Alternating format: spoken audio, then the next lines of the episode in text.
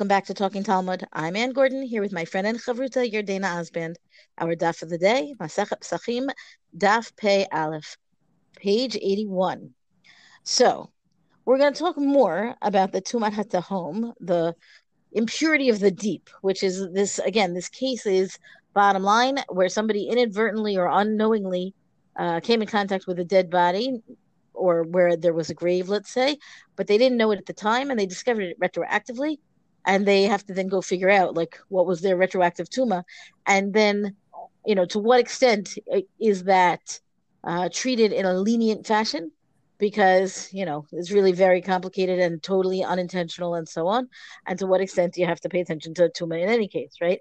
So we have here i'm on the bottom of, of, at the very bottom of amud alf moving on to amud bet.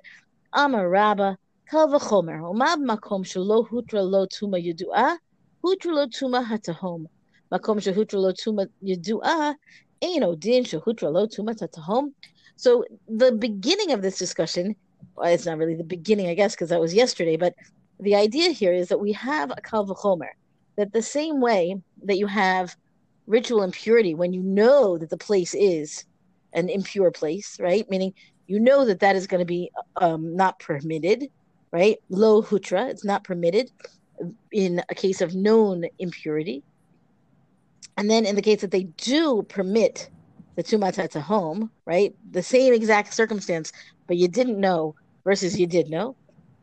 And so the kalvachomer is makom shahutra lo tuma yidua. In a case where you where impurity was permitted, then of course kalvachomer all the more so the unknown tuma of the tumat home would be permitted. Meaning, we're talking here about the korban pesach and the application here of it, right? To what extent can you have tuma rendered impurity in the case known impurity for the korban pesach? Well, since you can, then certainly the tumat home, which is a case of unknown purity, unknown impurity, would be just as allowed, right? Because if it's known, that's a much more stringent kind of case.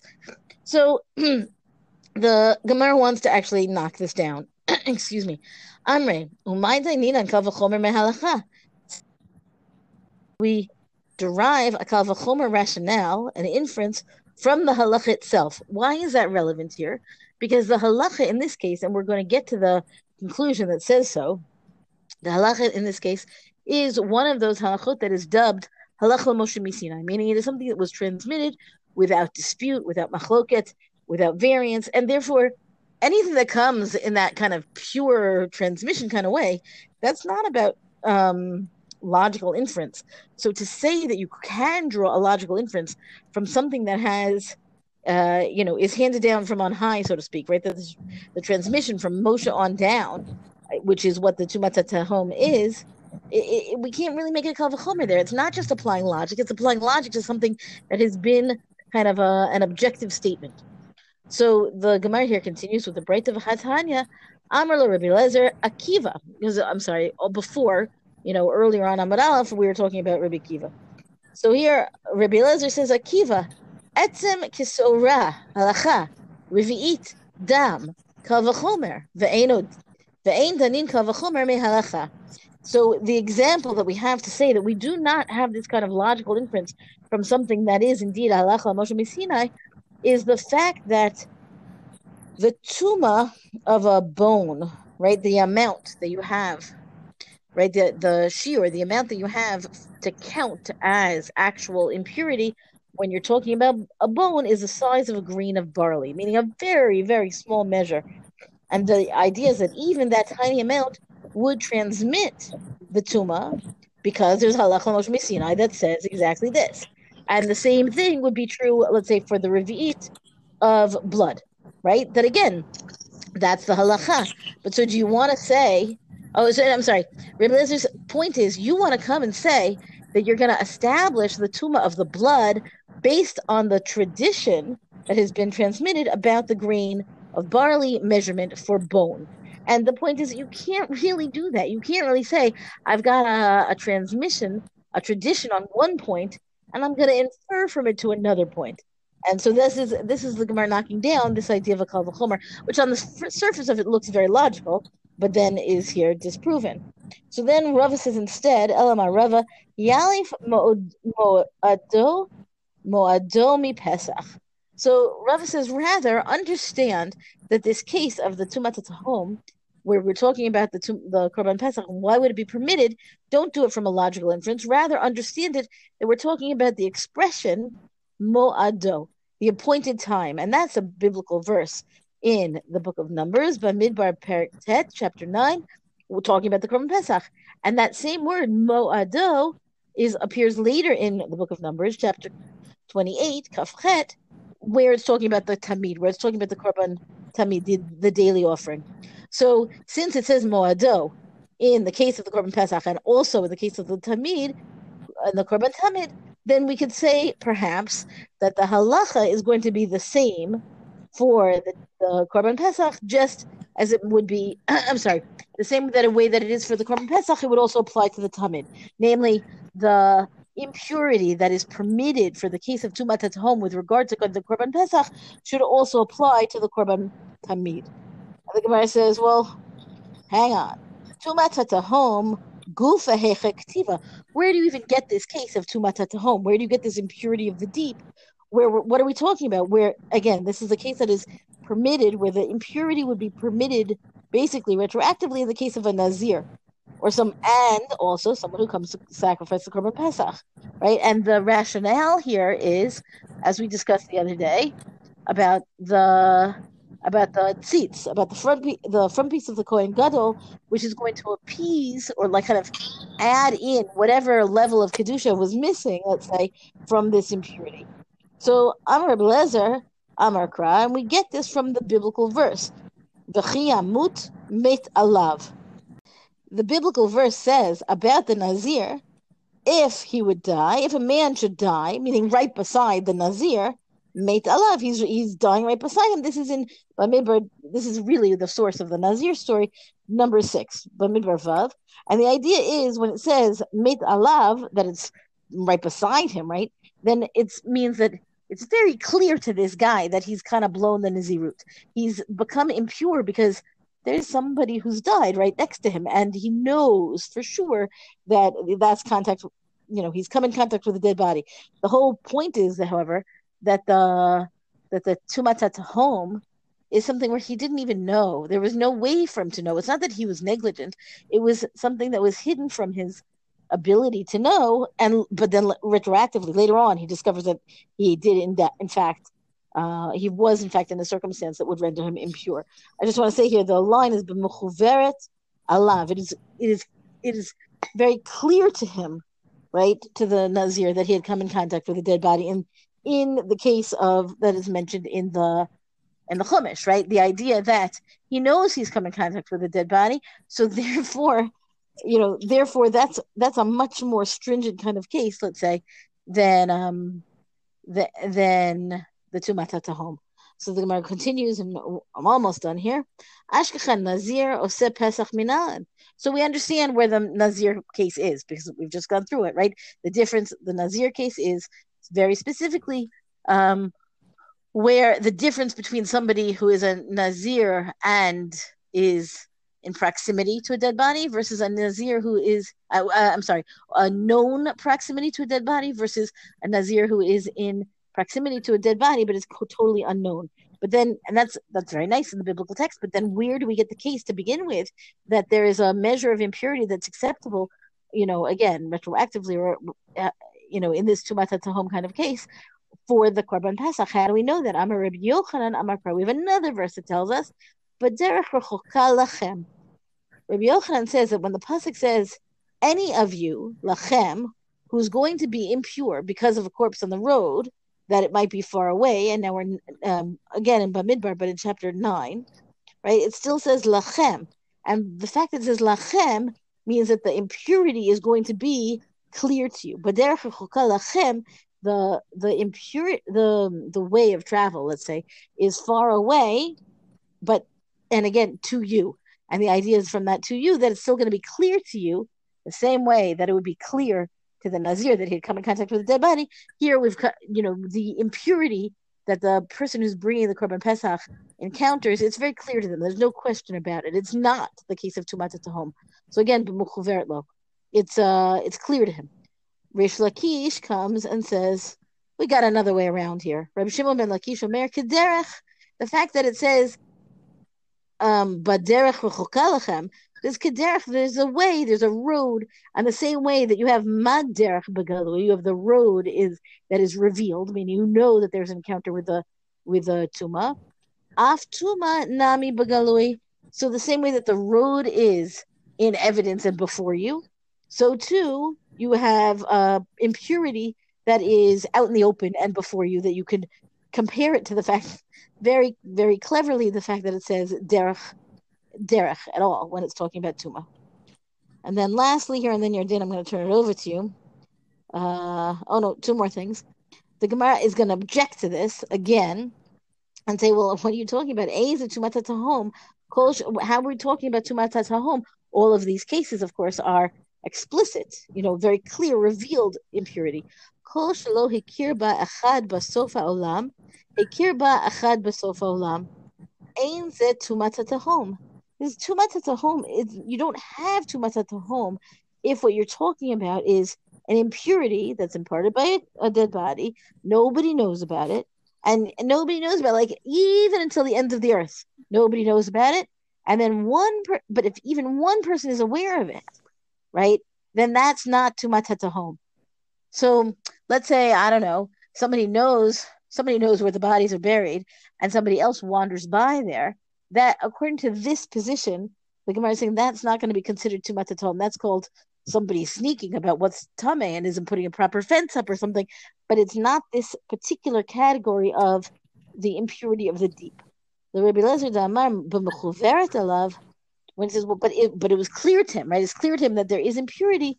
So this Gemara says, ad diadahu, until he knew about it, right? It might not have been it, the impurity might not have been clear until a certain point. He would not have been considered the impurity of the deep um, until he knew about it.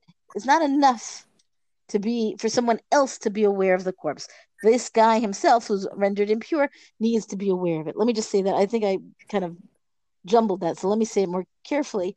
This opinion of Rabbi Lezer, Rabbi Lazar, sorry, Rabbi Lazar, de Amar b'mechuveret alav, when we're talking about the impurity that must be clear to him, you, you don't have to home when it's clear to him, and also not adiyadahu until he knew about it um, after the fact, right? Meaning tumat home is there's an impurity there where he didn't know about it, but then later on he discovers it. But what happens if somebody else knew about it all along? It doesn't. It doesn't render. You know, he doesn't get the benefit of that of that knowledge in terms of the leniency of the tuma until he himself comes to know about it. But what about Rabbi Yochanan when he says that the that the halacha is derived from the fact that it says lachem, meaning that it must be clear to you, then we're talking about the impurity of the deep until two people know about it. And once you've got two people, then you no longer really have an unknown, hidden kind of tuma. Um, and likewise with Reish Lakish with road, again, once everybody knows about it, you don't have tumat hatahom. So all is a structure to try to figure out where exactly do we get this idea of tumat at home, um, not rendering the person imp- well, renders the person impure, but then he's got the leniency to be able to still, um, you know, have the korban pesach so, or have to retroactively to have provided it. So, and this is where we come back to halach Moshe Moshe Sinai, elatuma tatahom hilchata gamirala. It's halach Moshe Sinai. Ukra asmachta ba'alma, and all of these biblical inferences that the that the sages are trying to pull out here, lachem and derech, all of it is simply to give it a hook and a smachta in the biblical text, but it's not really how it's derived. Which really makes sense because it actually is a scenario that makes sense that could happen. And again, I mean, today things are recorded. We know where everything, ha- you know, there's a certain, um, I guess, I don't know what the right word is, but we're very aware of like where things were buried, how buildings were built. But you know, then in ancient times, I think things were just sort of a hodgepodge. So it was totally possible that you could have, you know, move something around and then you find something. I mean, literally, because that's actually what happens in Israel all the time, right? Like you move something around and you find something. So, you know, it makes sense that they had to have a halacha around this. Really makes sense that it's halacha lemoshe misinai because it's sort of just a what would you do? But in classic sort of limud form, they want to have an asmachta or a pasuk where maybe there was a hint to it. Um, so I, you know, I think this is just a very typical methodology here that we see here uh, of of how they like to learn some of these things out. But but it but it makes sense that it's really halacha l'moshe Sinai. Yeah, and it's a, I think a good example of what halacha l'moshe Sinai means in terms of ha- having this straight transmission that even if you could come up with some logic, you can't apply it because that's not how that works, and and it's just this kind of straight line you know, going straight back. This is how it works. This is Tubat home, and anything else is Asmachta right. Exactly. It's trying to give it strength. Right. And this is just what it is. So I'm just going to skip down to the section that really goes through exactly what the parameters of Tumat home are. And again, I, you know, I, I, the Gemara itself is pretty self-explanatory, but I just thought it was interesting, sort of how it learns at all the different parts. So Gufa, right? So the Gemara had quoted a brisa before when it talked about it, and now it's going to sort of go through some of the particular, really analyze this brisa. Hamotze meit mushkav l'rachvo um, shel derech, right? So somebody finds a corpse lying across the width of the road, right? L'truma tame. So in regards to truma, this person would be considered tame. L'nazir ve'ose pesach tahor. But if it's somebody who, um, for nazir or somebody who has to, you know, do the korban pesach, uh, that person's going to be uh, pure. So in other words, the idea is is that if you find this, you know, uh, this corpse, we're going to be very strict about truma. But with Nazir and with Korban Pesach, we're going to allow you to say, no, it's Tahor. You didn't expect that there was going to be a dead body, and yet you were there, and it's okay. So Bamed Dvarim Amarim. So what exactly, you know, when we're talking about the Truma piece, are we talking about She'ain Lo Makom La'avor? So it has to be specifically in a case where he didn't have any other place where he could have passed over right? In other words, he had we know that he had to pass over this corpse. But even, you know, if there's so in other words, if there could be any doubt at all, if there's any sort of benefit of the doubt that we could give this person, right? Uh, that, you know, and we could consider them pure, particularly when uh, we're talking about tumat met that's found, like let's say in a public area in a Rishus Harabim, right, which is what a road would be, we're going to give them the benefit of the doubt. So it has to be that it's sort of there was no other place that this person could have walked. They had to contract tumat mate. But if they could have walked around the body or something like that, we're going to say that they're tahor even for truma. Then the Gemara goes on and says, "Bamed shalem." So this is also very interesting because before we had this whole discussion about the nazir and sort of what was the smallest part of the body to sort of impart tumat hamet, but for tu- but for this tumat to home, we're going to say that it actually has to be a full body. Aval mishubar mufurak tahor. But if it's broken or dismembered, in other words, if the body's not intact, or let's say you find a piece of the body, we're not going to consider it. Uh, you know, you're con- going to be considered pure. Um, uba kever, right? So shama bein haprakim avar, because we're going to say that what was the person able to do? They were able to sort of actually walk between the pieces. So again, it's going to allow that there was, you know, sort of some element of doubt put in there and not that the person necessarily had to come in contact with that body itself. Uba kever, but let's say there's a grave, right? You discover an actual grave, like a tomb, right? Afilu mishubar mufurak tame. In that case, if it's dismembered or impured, right, because it's all contained within one unit, and obviously, if you had to pass over any part of the grave, right, that that's all one unit, and sort of that whole area would have tuma kever mitzarfo, right, because the the grave joins it basically into one unit. Now it goes on again and it says, B'mehalech b'raglav, right? It has to be when somebody is walking. Aval ta'un or rachuv tameh.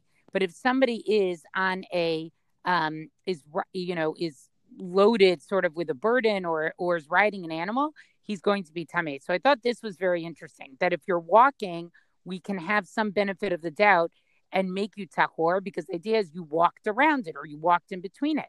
But when you're writing something, we're going to say you're automatically tame. Why? right? Because if you're walking, it's possible you didn't touch it. It's also possible you didn't pass over it and you made like an ohel over it and therefore would become tame. But if you're have a burden, right? In other words, you can't really walk in a straight line, or you're almost like not paying attention exactly where your feet are. You're just sort of focusing on getting that burden to where it needs to go, or you're riding an animal. Again, you're actually not as in control of where you're physically walking, and therefore we can't assume or give you the benefit of the doubt. I thought this was a very interesting sort of assumption that the Gemara makes here. Um, and then finally, the Gemara is going to say here, right, Bamedvarim Amarim, Right? And so finally, all of these statements about the Nazir and the Korban Pesach, that they're Tahor, right? We're talking this only applies to a case of Tumat Tatzahom. But when it comes to Tuma Yadua, right, of course they're going to be Tame. And so then it says, V'izaki tumata to whom koshaloki kirba echad basofalam, right? So back to answer what you said earlier, tumata to home, it means to be that literally nobody in the world knew it was there. So really has to be sort of like a surprise grave or a surprise burial ground. And again, I think like in the ancient world, this probably did happen. You didn't always know where people buried bodies, so you could dig something up or pass by something, and you may find a body today, you know, with everything being as regulated it is, that sort of just wouldn't happen. Um, and then finally, you know, again, and we, we saw this yesterday, you know, then it concludes with um, this idea that, um, you know, mitzau tamun batevin ba'afar b'tzri rurot harezo tumatatakum, right? So if you find it, you know, if you find somebody in um, in hay or in dirt or in pebbles, right? In other words, that it's possible that a person sort of like these things fell on them or something like that. Um, but in other words, you're finding it in a place where you don't normally find a corpse, right? This would be tumata tahom. But in water or a dark place, in other words, a place where it's just it's difficult to see. Not that it's a place where you wouldn't normally find a body, but just that like somebody could have drowned and been in water.